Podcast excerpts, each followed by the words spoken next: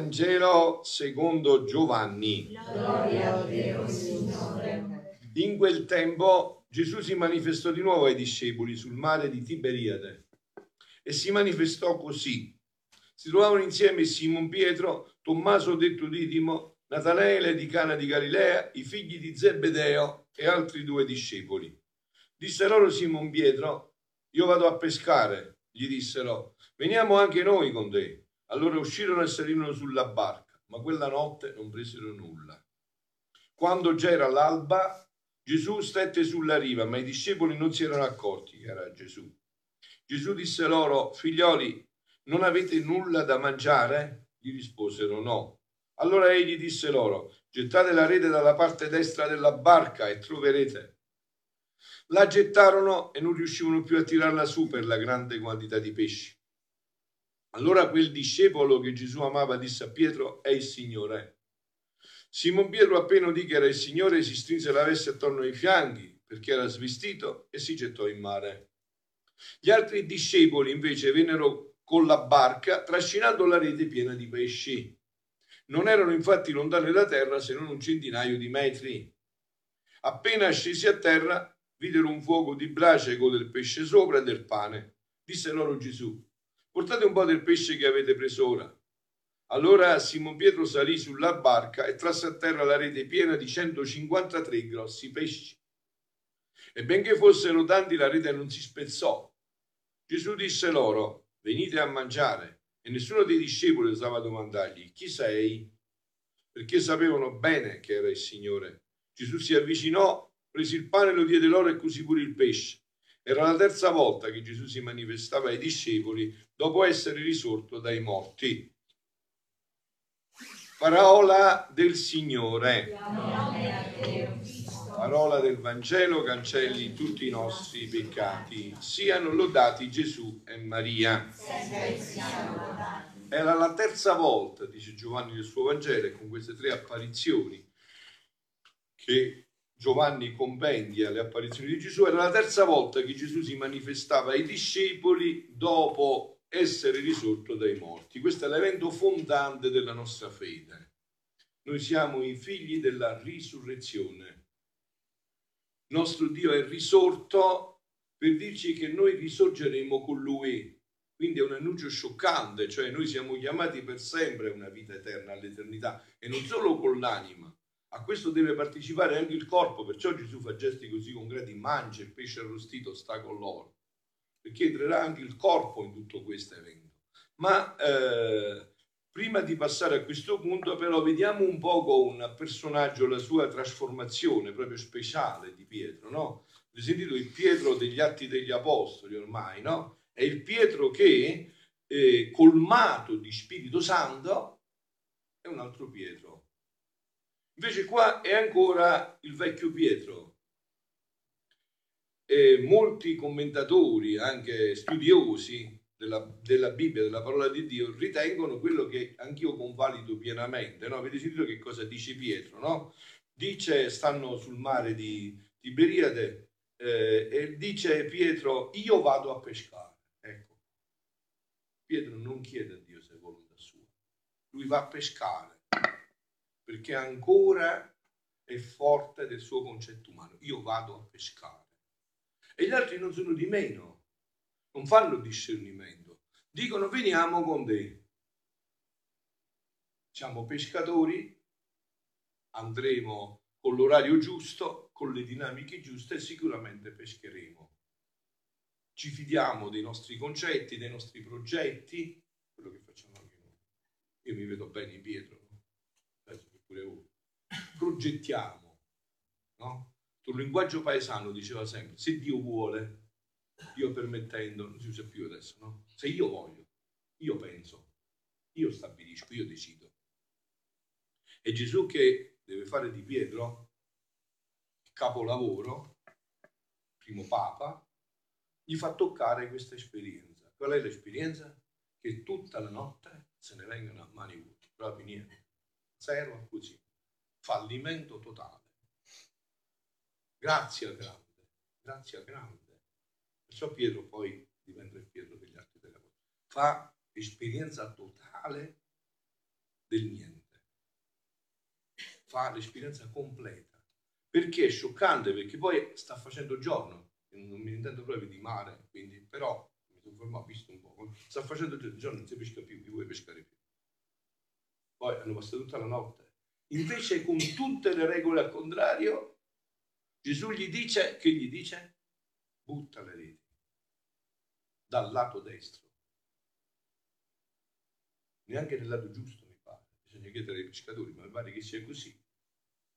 E invece, invece insegna, con la volontà di Dio non esiste più l'impossibile. Se Dio entra nella tua vita, se tu permetti a Dio di dirigerti con la sua volontà, non esiste più l'impossibile. Questo termine non c'è nel vocabolario di Dio. Andate a vedere su Wikipedia, non lo troverete. Non c'è questo termine. Non c'è impossibile nel vocabolario di Dio. Quindi con Dio tutto diventa possibile. Con Dio si aprono orizzonti sconfinati, senza fine. Addirittura la pesca è così abbondante che eh, neanche le reti sembra quasi che si rompono a una pesca così abbondante. Tanto è abbondante questa pesca, tanto è abbondante questa pesca. Ma non solo, ma eh, avete notato il passaggio che avviene? Loro pescano, dopo portano i pesci, ma trovano già il fuoco acceso, il pane e pesci in abbondanza. Cioè Gesù gli ha già preparato tutto, non ha bisogno del loro pesce, già gli ha preparato tutto per loro. Gesù vuole essere il protagonista principale della nostra vita. Se noi gli permettiamo di fare questo, noi non saremo mai a mani vuote. Dice un commento stamattina del Messalino del GAM, molto bello, ma non c'è il salto di qualità della divina volontà, quindi si blocca poi sempre nella, diciamo, nella risposta dell'aldilà, no? Dice il Messalino eh, stamattina, in questa vita non c'è da illudersi. È l'esperienza che ha fatto Pietro, lo facciamo anche noi. Noi siamo sempre a mani vuote, sempre. Anche alla fine ci troveremo a mani vuote, ma il Signore ce li riempirà. Proprio nell'istante della morte, allora scopriremo, dice, l'azione meravigliosa di Gesù e dello Spirito Santo in noi. Non presero nulla anche la vita più meravigliosa, quella che sembra più completa, in pratica è incompiuta. È vero. Io non parlo della vita materiale però, perché quella è sempre incompleta, quando hai fatto dieci case, quella è sempre incompleta. Parlo di una vita spirituale realizzata anche, no? C'è una vita più realizzata di quella di San Paolo, apostolo volgente, l'apostolo delle genti, eppure ancora sul letto di morte che diceva faccio il male non faccio il bene che voglio, sento una legge dentro di me, mi accingo a fare il bene, ma mi trovo alle spalle il male. Vedi, è una vita incompleta. Ha ragione. Ma Gesù cosa rivela a Luisa? Che questo, se noi, eh, è un dono per questi tempi, certo, loro non lo conoscevano, ma adesso che è stato rivelato, che cosa dice? Questo che il commentatore qua rimanda all'ultimo tempo può essere anticipato in questa vita. Certo, qua siamo ancora nel pericolo, no? perché anche se diviene anticipata c'è sempre il libero arbitrio, poi sarà fissata per sempre la libertà, quindi non c'è più questo pericolo, ma può essere anticipato già in questa vita. Già può essere anticipato tutto questo in questa vita. E Gesù vuole fare proprio questo che però dice, vuole riempirci di questa vita. Già adesso vuole fare questa operazione nella nostra vita, se glielo permettiamo. Se noi gli permettiamo questo, Gesù vuole fare questa operazione nella nostra vita. E questo proprio dice eh, in questi meravigliosi scritti, no? Questo è, una, diciamo, è uno stralcio di un brano per eh, farvi gustare proprio la, la chiarezza di tutto questo. No? Dice eh, eh, Gesù a Luisa il 22 maggio del 1932, ora tu devi sapere che chi vive nella divina volontà, cioè chi ritorna a quella vita in cui era stato creato prima del peccato originale, questo è ciò che Gesù ha fatto ormai conoscere come realtà, no? Chi ritornerà in questa vita riacquisterà tra tante prerogative il dono della scienza infusa.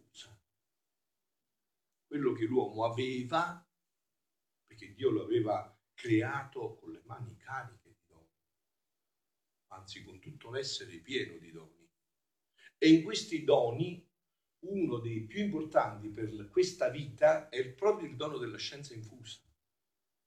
Questo dono della scienza infusa, che adesso lo accenniamo solamente, che non andiamo a descrivere teologicamente cos'è della scienza infusa in un'omelia, però adesso lo capirete. Dono che le sarà di guida per conoscere il nostro essere divino. Eh, voi siete persone intelligenti, non pensate che la scienza infusa significa conoscere, perché molti così dicono. Allora, quindi, se uno ha la scienza infusa, quindi se la Madonna aveva la scienza infusa, conosceva tutto, perché la Madonna cioè, conosceva tutto, no, ci truvo, non conosci tutto di tutto, no, no, non conosci tutto di tutto, non conosci solo Dio, tutto di tutto, no, non conosci tutto di tutto. Conosci solo quello che è necessario per certe situazioni, soprattutto, e lo dice, adesso ve lo, lo fa comprendere, no? Dono che le sarà di guida per conoscere il nostro essere divino, per conoscere sempre più profondamente chi è creatore, che le faciliterà lo svolgimento del regno del fiat divino nell'anima sua. Le sarà di guida, sentite a cosa serve, nell'ordine delle cose naturali. Adamo conosceva l'essenza delle cose naturali, perché aveva questa vita, questo dono della scienza infusa. No? L'ordine delle cose naturali sarà come la mano che la guida in tutto e le farà conoscere la vita palpitante del volere divino in tutte le cose create, il bene che continuamente le porge, no? Adesso è Pasqua, avete fatto festa, no? avete mangiato un bel dolce, ma non avete eh, gustato dentro l'amore di Dio in quel dolce no? Era buono per il palato, per i, i sensi materiali, ma quello aveva anche eh, questo amore specifico per te e tu non lo sapevi cogliere non lo sai cogliere, è vero? E invece questo permette tutto questo. Quindi diventa una vita reale, attiva, realissima. È chiaro che se io sento questo amore, no? Quando senti l'amore materiale del dolce buono, chi dice alla cuoca, ma come sei bravo, hai fatto una cosa squisita. E se senti l'amore di Dio così, oh, Signore mio, ma che amore meraviglioso mi hai dato. Io te lo voglio ricambiare questo amore che tu mi hai dato, perché lo senti, diventa realtà, no? Quindi le cose create, il bene continuamente le produce. Questo dono fu dato ad Adamo al principio della creazione, della sua creazione. Insieme con la nostra divina volontà possedeva il dono della scienza infusa. Per esempio, se voi andate a vedere questo nel Magistero della Chiesa, nel Catechismo della Chiesa Cattolica, è perfettissimo. Proprio così. Come sta? Proprio così. Perfettamente, no? la scienza infusa, in modo che conosceva con chiarezza le nostre verità divine. Non solo, ma tutte le virtù benefiche che possedevano le cose create. Avete visto che lo sta scrivendo che cos'è la scienza infusa? Eh? State attenti. Ma tutte le virtù benefiche che possedevano tutte le cose create a bene della creatura. Tutto ciò che contenevano le cose create, i benefici che contenevano a bene delle creature quindi non sbagliava colpo, non prendeva mai colesterolo, non alzava la transaminasi. Niente, capito? Era tutto colpo preciso. Conosceva molto bene tutta questa dinamica, perfettamente. Le cose create a bene delle creature, dalla cosa più grande fino al piccolo filo di erba. Ora, come respinse la nostra divina volontà col farla sua, il nostro fiat, questa vita principale della nostra vita, si ritirò e la sua vita è il dono di cui era stato portatore. Ecco perché nel commento lo, lo trasferisce all'altra vita, perché non conosce questo dono che Dio vuole dare in questa vita, adesso. Quindi Adamo rimase all'oscuro senza la vera e pura luce delle conoscenze di tutte le cose, onde con ritornare la vita della mia volontà nella creatura, ritornerà il suo dono della scienza infusa.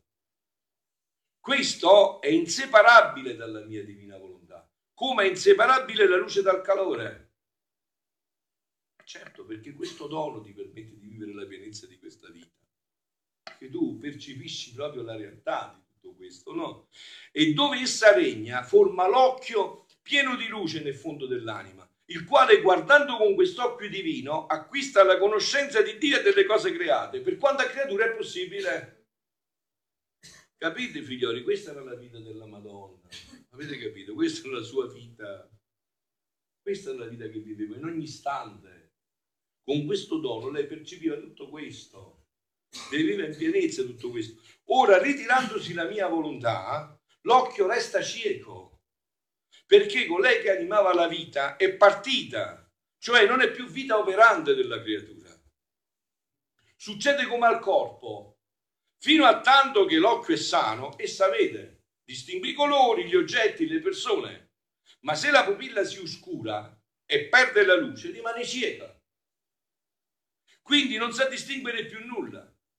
Al più si aiuterà via di sentire per sapere e comprendere. Voi vi siete chiesti, ma come mai tutte queste apparizioni nessuno riconosce Gesù?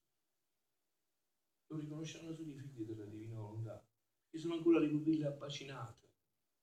Deve dare segni forti per fare c'era Maria gli deve dare un, un termine che magari usava confidenzialmente con lei in questa intimità, Rabbuni, maestro mio, perché le ha detto Maria, sentito dal timbro di voce cioè deve dare dei segni, no? Come qua. Gli ha detto figlioli miei, ancora non lo vedono, capivano che era Gesù. Li sentire per sapere e comprendere qual- qualche cosa, ma la sua luce si è spenta e finita, forse l'occhio, forse avrà l'occhio, ma non più pieno di luce ma di dense tenebre che sono portatrici di dolore alla vista perduta. Tale è la mia volontà. Dove essa regna, accentra nell'animo questo, questo dono della scienza infusa, che più che occhio vede e comprende, ma senza sforzo, le verità divine. Le conoscenze più difficili del nostro essere supremo, ma con una facilità meravigliosa.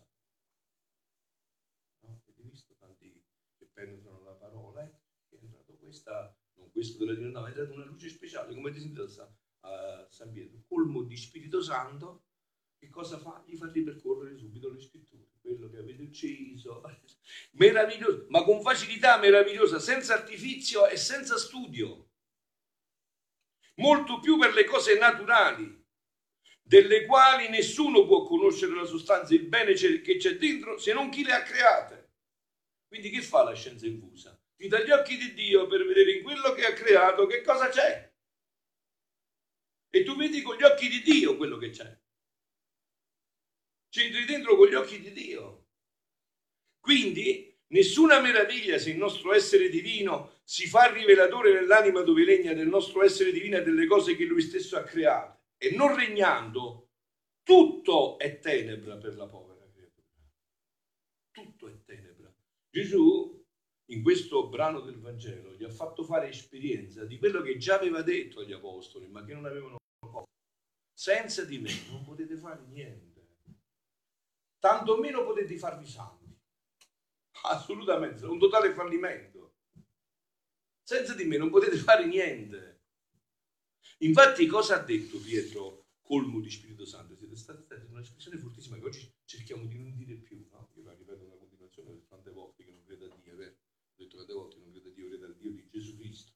Un altro Dio, no? Non credo a Dio, credo al Dio di Gesù Cristo. Dice, ciò per mezzo di chi era stato salvato, sia noto a tutti voi, ha detto Pietro, e a tutto il popolo di Israele, nel nome di Gesù Cristo il Nazareno che voi avete crocifisso e che Dio ha risuscitato dai morti, costui che vi sta innanzi sarà risanato. Questo Gesù è la pietra che è scartata da voi costruttori che è divenuta testata da pietra d'angolo, in nessun altro c'è salvezza. Forte, eh? Mamma mia, eh? Il della mondo, in nessun altro c'è salvezza. C'è un'altra possibilità. Non c'è un'altra possibilità.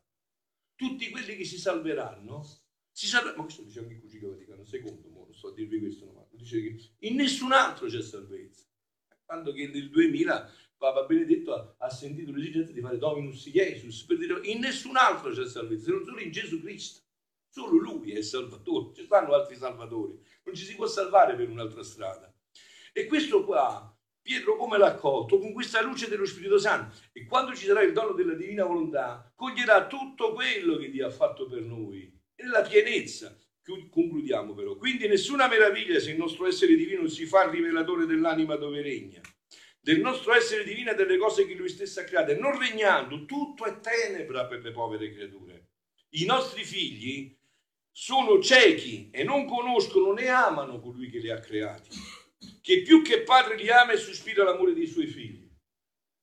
La mia divina volontà dove regna, sentite, non va con le mani vuote. Visto allora che ragioni?